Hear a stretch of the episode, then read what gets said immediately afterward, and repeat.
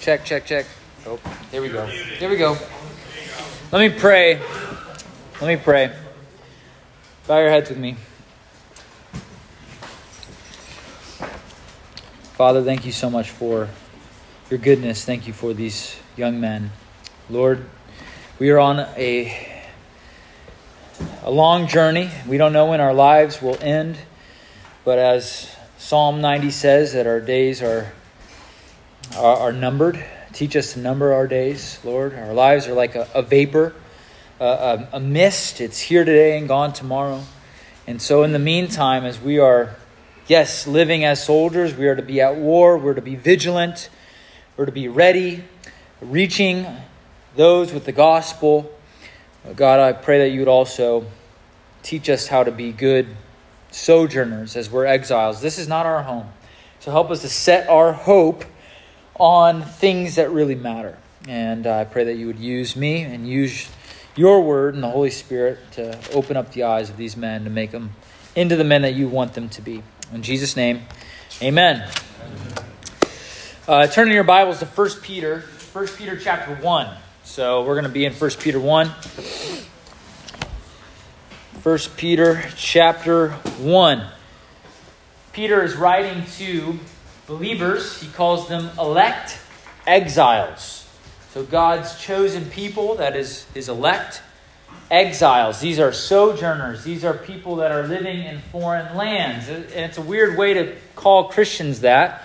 And they're dispersed, as we'll see, and they're under extreme persecution. So you've got to keep that in mind as we talk about this. Nero, who is more than likely the uh, Caesar or one reigning in Rome, was one who set Rome on fire at one point and then blamed it on the Christians. And so there was a massive persecution, which I might talk about some of those people that were persecuted. But literally, they would take Christians and they would dress them up in animal skins and they would tie them to posts and then he would light them on fire.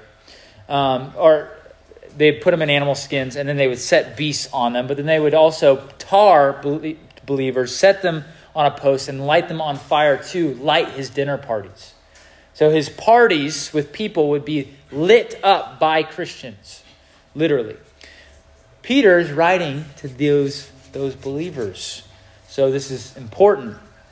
1 Peter 1 1 through 9 says this To those who are elect exiles of the dispersion in Pontus, Galatia, Cappadocia, Asia, and Bithynia, according to the foreknowledge of God the Father, in the sanctification of the Spirit, for the obedience to Jesus Christ and for the sprinkling with his blood.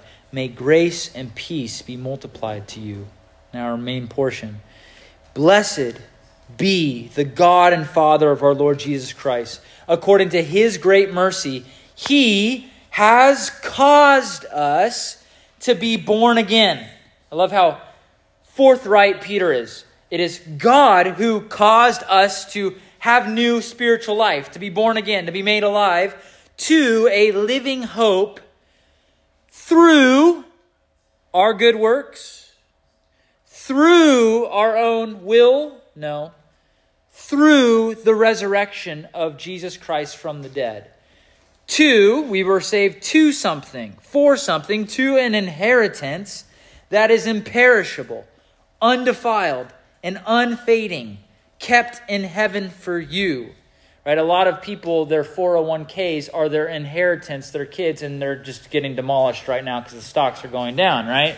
But this, these stocks, this inheritance that we have is imperishable, undefiled, unfading, kept in heaven for you, who, this is such good news for you, who by God's power are being guarded through faith for a salvation ready to be revealed in the last day. That's V Day, right? V Day. In this you rejoice though now for a little while, if necessary, you have been grieved by various trials. Why? So that the tested genuineness of your faith, more precious than gold, that perishes though it is tested by fire, may be found to result in praise to the glory and honor at the revelation of Jesus Christ. Though you have seen him, though you have not seen him, you love him.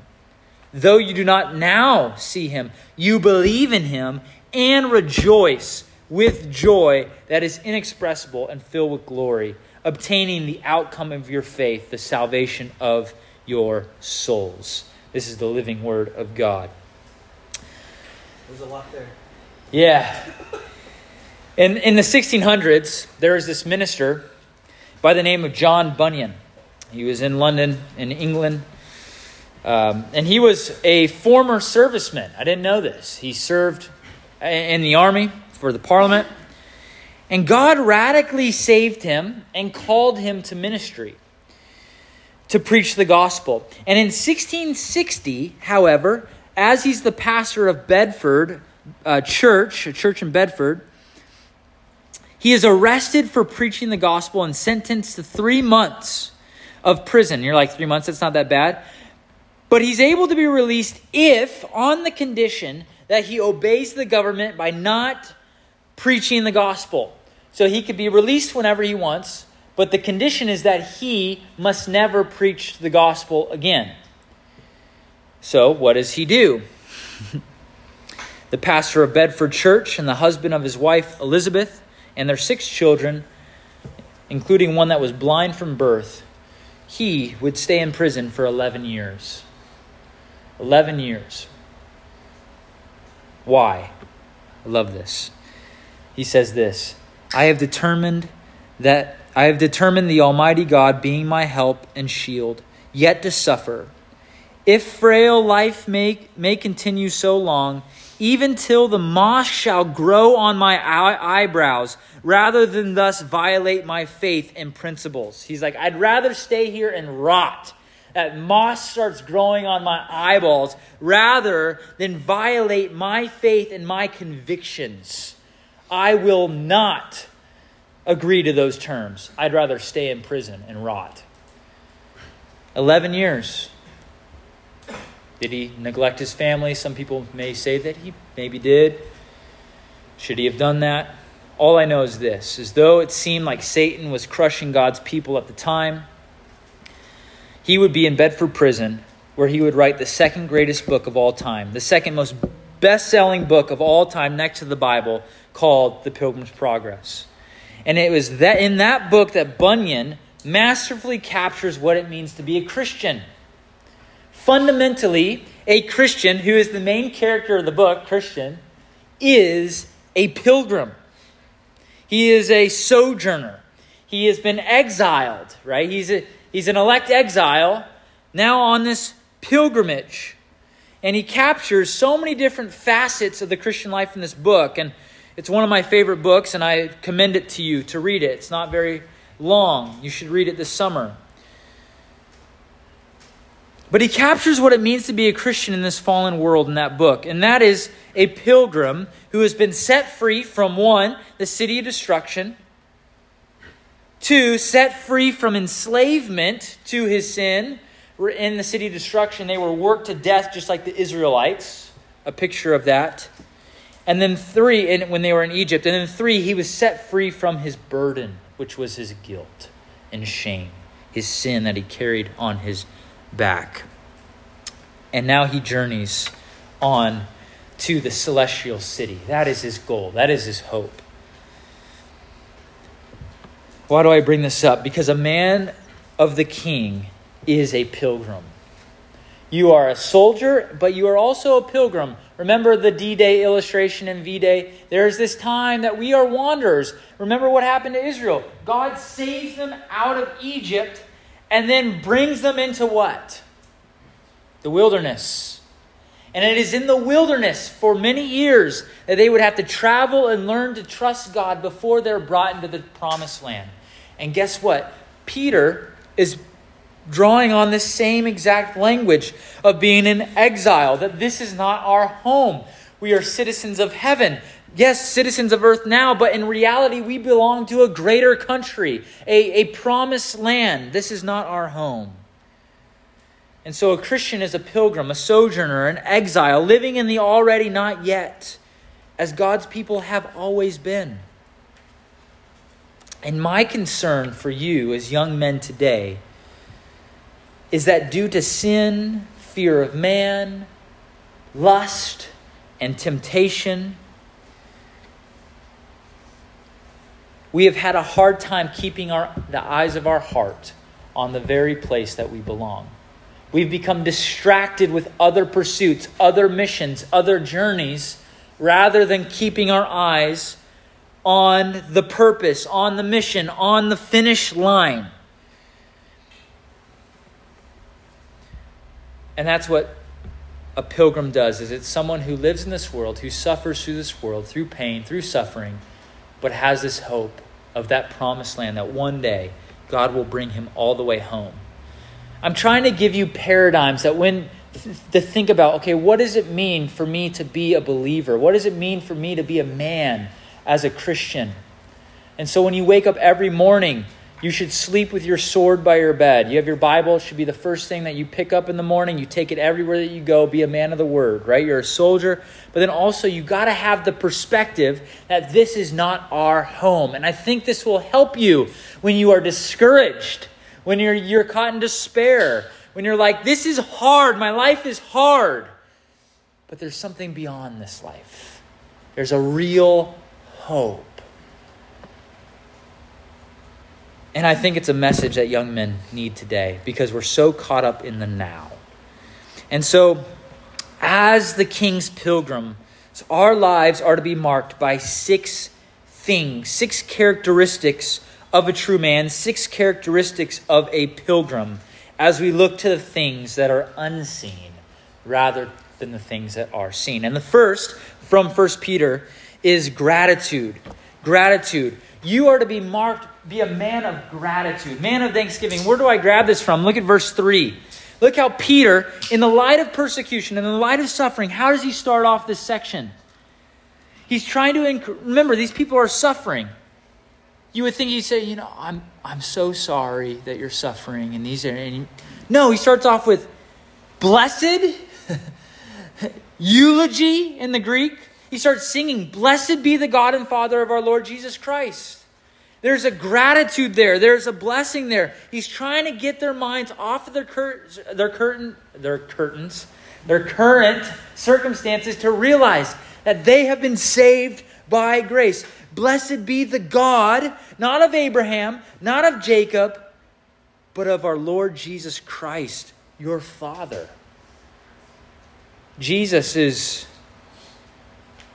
our Savior, our King, and God is our Father.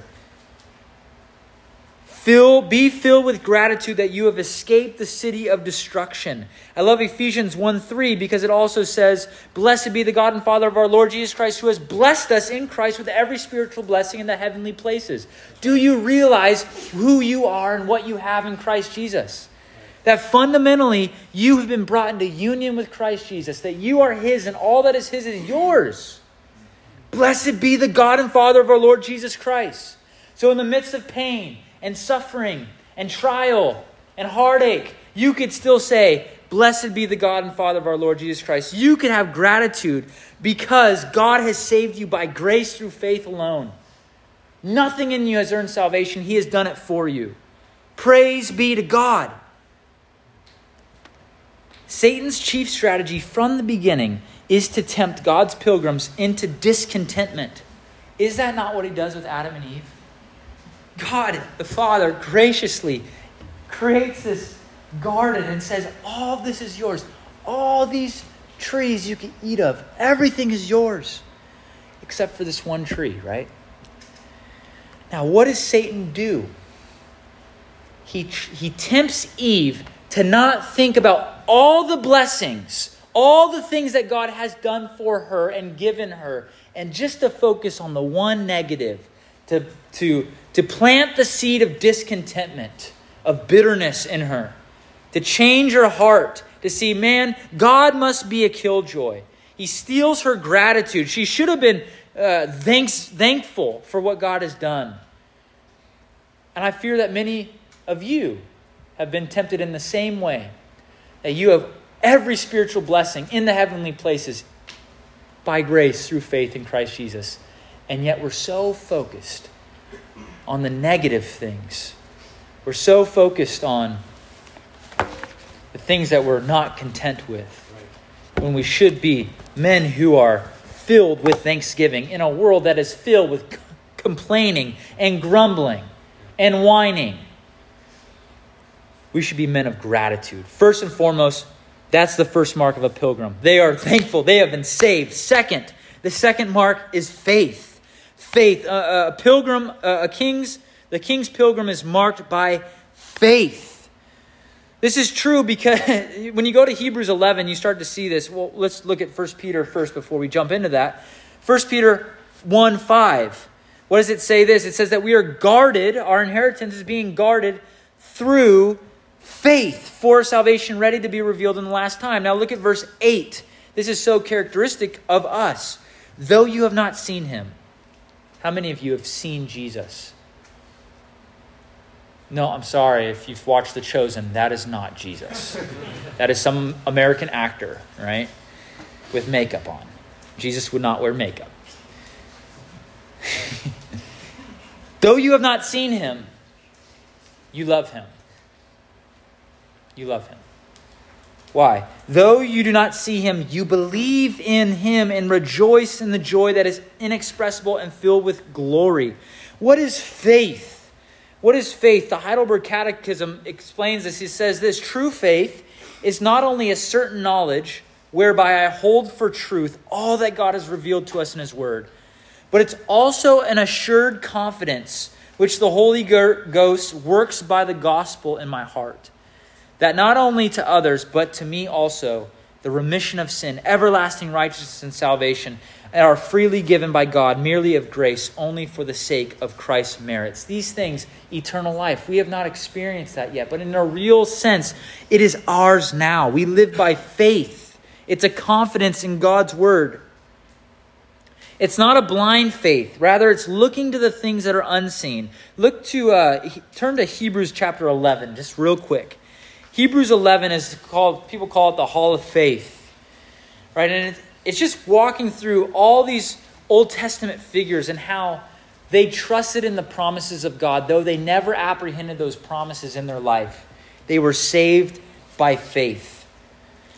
Hebrews 1 11, or sorry, 11 1 through 2 says this about faith. It says, Now faith is the assurance of things hoped for the conviction of things not seen. That's a theme there. For by it the people of old received their commendation. By faith, we understand that the universe was created by the Word of God, so that what is seen was not made out of things that are visible. Now, jump down to verse 8. He wants to talk about Abraham, who was a sojourner in the land. He was a pilgrim, the father of the nation of Israel and many other nations. It says, By faith, Abraham obeyed when he was called to go out to a place that he was to receive an inheritance. And he went out not knowing where he was going. I don't know where God's going to lead me the next day or the next five years, the next 10 years. But we have his word. We could trust him. That's what Abraham was doing. He didn't know where he was going, but he, he didn't know where he was going, but he was going to trust in God. I'm going to take him at his word. Verse 9 by faith, he went to live in the land of promise as in a foreign land, living in tents with Isaac and Jacob, heirs with him of the same promise. Then look what it says in verse 10 For he was looking forward to the city that has foundations, whose designer and builder is God.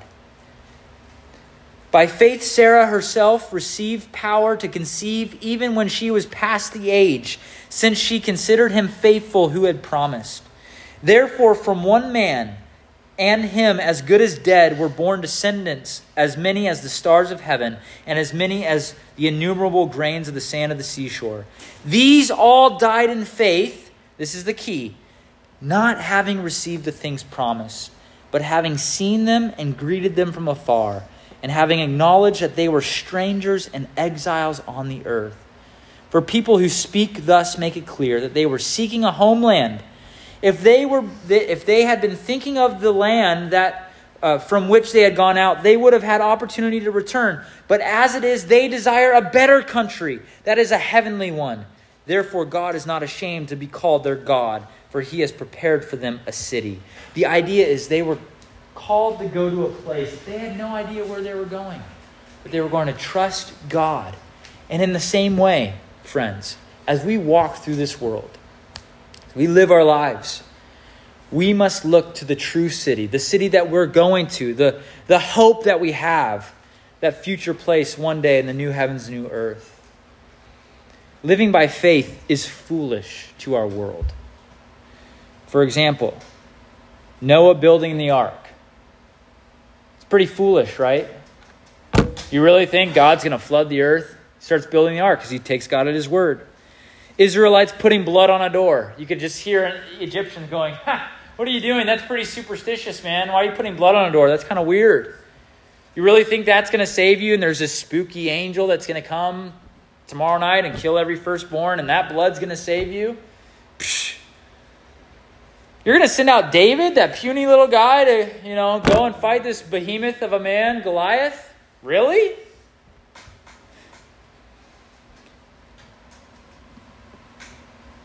Really, this blue, this blue collar homeless guy named Jesus, the one who's hanging on the cross, he's going to be the one that's going to save everyone from their sins?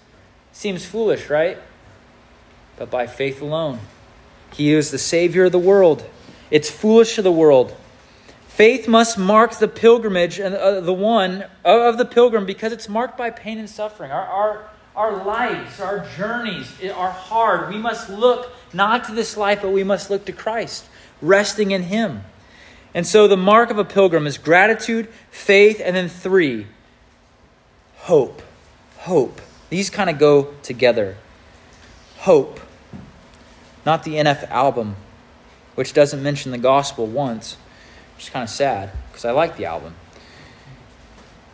It's more like self help. Hope.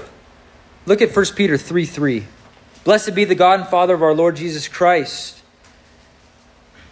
According to his great mercy, he has caused us to be born again to a living hope through the resurrection of Jesus Christ from the dead.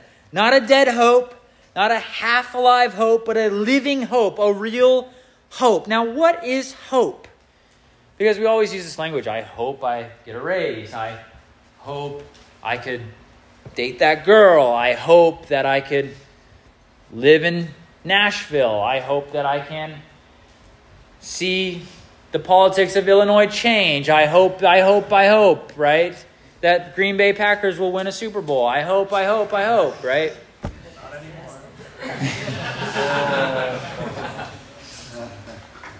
Right, it, it's kind of like wishful thinking, right? There's not really confidence, it's more like you're just saying it. But hope is a confident expectancy. So, de- definitionally, biblically, this is what it means hope does not arise from the individual's desires or wishes, but from God, who himself is our hope. My hope is in you, Psalm 39 7. God is our hope. So, genuine hope is not wishful thinking, but a firm assurance about the things that are unseen and still coming. And so, our hope is living. Why? Because Christ is living. He rose from the dead. That's what the passage says. And because he is living, therefore, all the promises that he has given us are in fact true and living, and we could confidently expect them to come. That is good news, especially for the Christian in the midst of suffering. When you're in the battle as a soldier and you get sliced and diced up by the enemy and now you're despairing. Am I really a Christian? Does God really love me? You have a sure, a confident expectancy that no matter what you do, God the Father will never let you go because his love cannot be separated. You cannot be separated from his love. He's not one who divorces his bride. He's not one who adopts a child and then kicks, kicks them to the curb when they mess up. Your hope is tied to Christ if you're in Him. And because you're united to Christ and He is living, therefore all the promises that come with Him are living as well. Therefore, a man of God is marked by gratitude, faith, and hope. He is a heavenly minded man. He is a heavenly minded man. always looking to the celestial city, always looking to heaven, always looking ahead. And far too many of us young men, our eyes are on the things that are seen, things that are right in front of us, our, our phones, our entertainment, our job, whatever it is, we're so focused on those things. It's like my daughter, Eden, when I'm trying to get her attention, she's sitting right next to me and she's looking around like, look at dad, look at dad. And I literally have to take her cheeks and I have to like move her head to like look at me because she's so fixated. Like even yesterday, we, there's some turkeys in our backyard and they're, they're doing their, their thing and I'm like, look at the turkey. And she's just looking around. And I like have to take her eyes and I have to focus on it so that she can see it. And that's exactly what happens when you come across the Word of God and His promises. God's trying to just focus your eyes on what is right and what is true so that you can have a living hope. And in the midst of suffering, your eyes are so focused on your circumstances. And then it's just, you just go deeper and deeper into that hole of despair. We need to be heavenly minded men. Friends, this is vital because you and I will suffer. Some of you will be diagnosed with diseases, with cancer, with sickness, with maybe you'll lose your job, maybe you'll be persecuted because your faith. Perhaps you'll be married and you'll lose a child in the womb. Maybe you'll lose a, a, loved one in your life unexpectedly. Many of you, that will happen. Some of that has already happened to you. You've gone through, you've seen divorces, you've seen families split, loved ones. Maybe you've been rejected yourself or, or abuse. These things will happen. We will suffer. We need a hope. Think about your friends that don't know Jesus Christ. What hope do they have? What legitimate hope do they have? They don't have one. This is not wishful thinking. this is a real living hope in Christ Jesus. I love Romans 5 3 through 5. It says this about hope. It says, Not only that, but we rejoice in our sufferings knowing that suffering produces endurance, and endurance produces character, and character produces hope, and hope does not put us to shame because God's love has been poured into our hearts through the Holy Spirit who has been given to us. I love that. Suffering is for your good. How? As it says in the text that I just read, it produces endurance or steadfastness. I love that word because it's got my last name in it. Steadfastness. It means to remain under trial. So it's like those, it's like the man that does the deadlift, hang clean, and presses. You got the pressure, you got the trial over you, and now you're holding it. Endurance. Have you guys seen the movie Unbreak, Unbroken? Have you seen that movie or read the book? Let's go. He went to USC. Fight on holding, he's holding up the, the beam, right? That is a great picture of endurance in suffering. But we can do that in our life because we have a real hope and a real power within us to help us in times of need the Holy Spirit. The second thing about suffering that is really important for you to understand is that when you suffer, you have to realize that you are sharing in the very sufferings of Christ. That you get to be like your Savior who suffered in this life. And so when that pain comes, you could say, Jesus, I know what I know what you went through at some degree. And I know that you can associate with my pain and sympathize with me because you're a great high priest and I get to share in your sufferings. Suffering produces endurance, endurance produces character, character and hope. So, character in men is forged in the fire of affliction. And God's best soldiers are called out of the highlands of affliction, Charles Spurgeon said. The world is hopeless, men. We need to be men of hope. So, gratitude, faith, hope. And then the fourth is love. Love. Due to the grace of God in our lives, the real and living hope that we have, the man of God must be marked by love. I love verse 8 in 1 Peter. It says, Though you have not seen him, yet you love him. You love him. Polycarp was a disciple of the Apostle John. And what was able to get him through his suffering, he was martyred at the age of 86. Polycarp, I love this picture. What, what, what got him through life? It was a deep love, a deep love and affection for his Savior. So it says this. I love this. Polycarp, the venerable bishop of Smyrna, hearing the persons were seeking for him, escaped, but was discovered by a child. The child, after feast or after feasting the guards who apprehended him, he desired an hour in prayer. So the guards come to him and he says, Hey, they're going to take him to kill him, to, mark, to, to burn him at the stake. He says, Can I have some time to pray? They give him an hour. Which being allowed, he prayed with such fervency that his guards repented that they had been instrumental in taking him. They heard his prayers and they repented over their sin.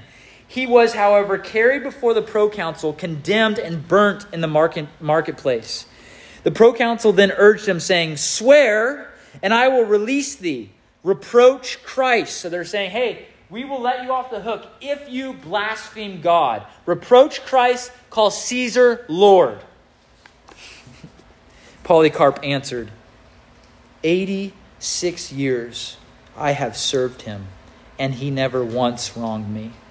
How then shall I blaspheme my king who has saved me? It's just a deep affection for, for Jesus. At the stake to which he was tied, he was only tied, but not nailed as usual. As he assured them he should stand immovable, the flames on their kindling of the wood encircled his body like an ark without touching him. And the executioner, on seeing this, was ordered to pierce him with a sword. So it, they set him ablaze, but he wasn't burning, is what they're saying. So they had to pierce him with a sword, just like his Savior. And when so great a quantity of blood flowed out, it extinguished the fire. it's pretty amazing. Foxe Book of Martyrs. That'll put hair on your chest, too. Seriously, you should pick it up and read it. Just a deep love for his Savior. John 13 31. I just want to say this. God's pilgrims here are marked by love. He says this Jesus says, Little children, yet a little while I'm with you. You will seek me. And just as I said to the Jews, so now I also say to you, where I'm going, you cannot come. But a new commandment I give to you that you love one another just as I have loved you you are also to love one another. By this, all people will know that you are my disciples if you have love for one another. The fifth mark, then, so we see faith, so gratitude, faith, hope, love, and joy. Look at verse 6 in 1 Peter. Verse 6 In this you rejoice, though now for a little while, if necessary, you've been grieved by various trials. We ought to be men who are known to sing in the fire known. This, I have this other book here.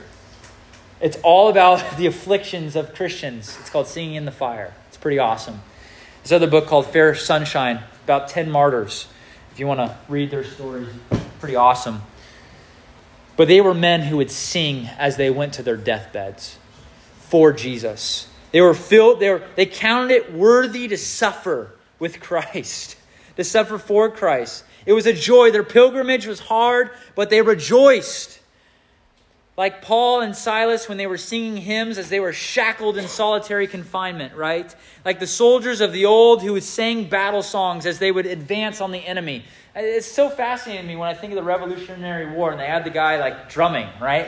And it's like they had these guys that would sing as they would go to war. That's a good picture of the pilgrim. Is though, yeah, life is hard. We fight many battles, but we sing through them. There's something about that. There's a joy that we are to have. And so, gratitude, faith, hope, love, joy, all these things are a fruit of the Spirit stemming from the power of the gospel. But I cannot stop here because I believe that you, though you understand this paradigm of being a, a pilgrim, all these character traits, I think that you understand them but I want to get really practical. So turn to your Bibles to Jeremiah 29. I'm just going to read this. I'm going to let you guys discuss this later on in groups. I, there's way more I could say, but I don't want to weary you. Um, Jeremiah 29. I want you to talk about this in your discussion groups after our next game here because we got to wake up. Jeremiah 29.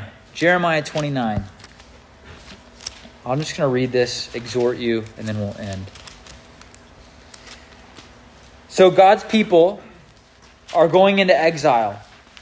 So, what are we supposed to do as pilgrims? Okay, God's going to take us to heaven. Do we just sit around? I got to have faith, gratitude, hope, love, all these things. But how does that work out practically? What am I supposed to do? Because I get it, we're on this pilgrimage, but I don't feel like I'm traveling anywhere. I'm going to be stuck in Rockford the next 50 years of my life, right? So, what am I supposed to do, right? And so, Jeremiah 29, look at verse 4. This is what God commands his exiles to do. I love this. Thus says the Lord of hosts, the God of Israel, to all the exiles whom I have sent into exile from Jerusalem to Babylon. What does he tell them to do? Verse 5 Build houses and live in them, plant gardens and eat their produce, take wives and have sons and daughters. Amen. Take wives for your sons and give your daughters in marriage, that they may bear sons and daughters, multiply there, and do not decrease. But seek the welfare of the city where I have sent you into exile, and pray to the Lord on its behalf for its welfare. You will find your welfare. For thus says the Lord of hosts, the God of Israel Do not let your prophets and your diviners who are among you deceive you, and do not listen to the dreams that they dream, for it is a lie that they are prophesying to you in my name. I did not send them, declares the Lord. And I love these verses. For thus says the Lord, when 70 years are completed for Babylon, I will visit you, and I will fulfill to you my promise, and bring you back to this place. For I know the plans I have for you, declares the Lord plans for welfare and not for evil, to give you a future and a hope. Then you will call upon me and come and pray to me, and I will hear me hear you. You will seek me and find me. And when you seek me with all your heart, I will be found by you, declares the Lord, and I will restore your fortunes and gather you from all the nations and all the places where I have driven you, declares the Lord, and I will bring you back to the place from which I sent you into exile. Okay, let's get really practical. One, what are you supposed to do? First, build houses and live in them. What does that mean for you? It means that we are to infiltrate the city of Rockford by buying property. I mean this literally. You should do that. Become self sufficient. Get yourself to the place where you could actually do that. Where you could actually build a home and then you fill the home with women and children. Well, one woman and children. In my case, it's, it's my wife and my daughter, so women, all right? A woman and children. But first, you need to build a house. You need to have the means in order to do that. So get to work. Start building something. It doesn't mean like an actual house, but start building something in your life. Build a job, build a career, build a ministry. Get to work, build houses, live in them. Don't be idle. Don't twiddle your thumbs. Get to work, he's saying. Build houses and live in them. Become self sufficient. Then it says plant gardens and eat. Okay, what's a garden? A garden provides food. So, how do we do that today? Work. Work hard. You could plant a literal garden, that's great. Build a homestead, awesome. But I'm sure not many of you will do that. So I think the principle here is work hard, make money, pick a career or job, and be the best worker that you can be, and make as much money as you could be so that you can bless other people, so that you can eat and that you can feed others. The mantra of today is make as much money for you so that you could have pleasure, so that you could spend it all on you and you could travel the world. It's really, it, Paul says in Ephesians 4 25, says, Let the thief no longer steal, rather let him labor, doing honest work with his hands, so that he may have something to share with those in need. The point of your work is so that you can have something to eat, first and foremost, but that's so that you can provide for others. Then we get to number three, your favorite get married, right? Find a woman and get married. You need a helper for your mission, but she is not the mission. She's to come alongside you. You are a train, right? You have your mission. It's to glorify God in your work. You're building your house, you're planting gardens, right? You're doing these things. You're heading that way. She's either going to hop on the train or not. Some of you, you're stopping for far too long for a girl, just hoping that she hops on the train. She ain't hopping on. Just keep going until one does. The end destination is the glory of God, not a girl. She's going to hop onto your mission to help you in that. So, notice the order build houses, live in them, plant gardens, and eat, then marriage. Far too many men are seeking marriage. They don't have a house. They want to date, but they don't have a house. They, they don't, they're not self sufficient. Do those things first. Then find a wife. And do it as fast as you can, I would say. Then fill the house. Let, your women, let the woman, your wife, then produce life. Isn't that amazing? When you get married, the woman has this amazing ability called getting pregnant to then bear you children, to fill the home have kids, multiply, marry off your kids so that they have more kids. What's this whole vision is just to take the city from within.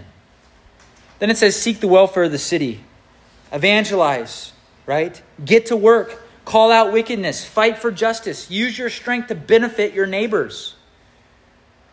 Then it says, pray. I love that. Pray. Seek God above all else. Protect your, and it says, protect your don't listen to the false false teachers. Pretty sure that's verses that's verse 9 verse 8 and 9 no sound doctrine so that you can refute false teaching. 1 peter 2 says this what are you supposed to do in the exile? 1 peter 2 where is this sorry there it is beloved i urge you as sojourners and exiles to abstain from the passions of the flesh, which wage war against your soul. Keep your conduct among the Gentiles honorable, so that when they speak against you as evildoers, they may see your good deeds and glorify God on the, on the day of visitation. So kill your sin. Walk countercultural, loving Jesus. And then you'll love this 1 Thessalonians 4 in the New Testament, if you don't think that this applies. 1 Thessalonians 4 says this Now concerning brotherly love, you have no need for anyone to write you, for you yourselves have been taught by God to love one another. For that indeed is what you are doing to all the brothers throughout Macedonia. But we urge you, brothers, to do this more and more. Listen to this. And to aspire, we urge you to aspire to live quietly, to mind your own affairs, and to work with your hands as we instructed you so that you may walk properly before outsiders and be dependent on no one. The pilgrim just lives an ordinary life. Building houses, planting gardens, getting married, having kids, seeking the welfare of the city, praying, destroying false teaching, killing sin, living quietly. I love that. So, gratitude, faith, hope, love, joy and then just ordinary living. Seek God first and foremost. Get to work in the meantime. Let's pray. Father God, thank you so much for this topic. We are pilgrims and soldiers for you. I love the hymn, Christ is mine forevermore. It says, Mine are days here as a stranger, pilgrim on a narrow way. One with Christ I will encounter harm and hatred for his name. But mine is armor for this battle, strong enough to last the war. And he has said he will deliver safely to the golden shore. Help us to keep our minds off the things that are seen and to keep them on the things that are unseen. Things, you, Lord, to keep them on you, our living hope. Lord, and as we suffer, I pray that we would do so with joy knowing that this, this life will come to an end and one awaits us, an inheritance that is, that is imperishable. It will not fade, kept in heaven for you, guarded by faith and kept by God for us. Keep our eyes on those things, Lord. We love you. In Jesus' name, amen. We're going to take a five minute break and we're going to hop into our next game. And you guys are definitely going to wake up at this one. Trust me, no one will get wet. And then uh, the third time, we're just going to spend time in discussion, okay? I want to discuss all these things. So take five minutes and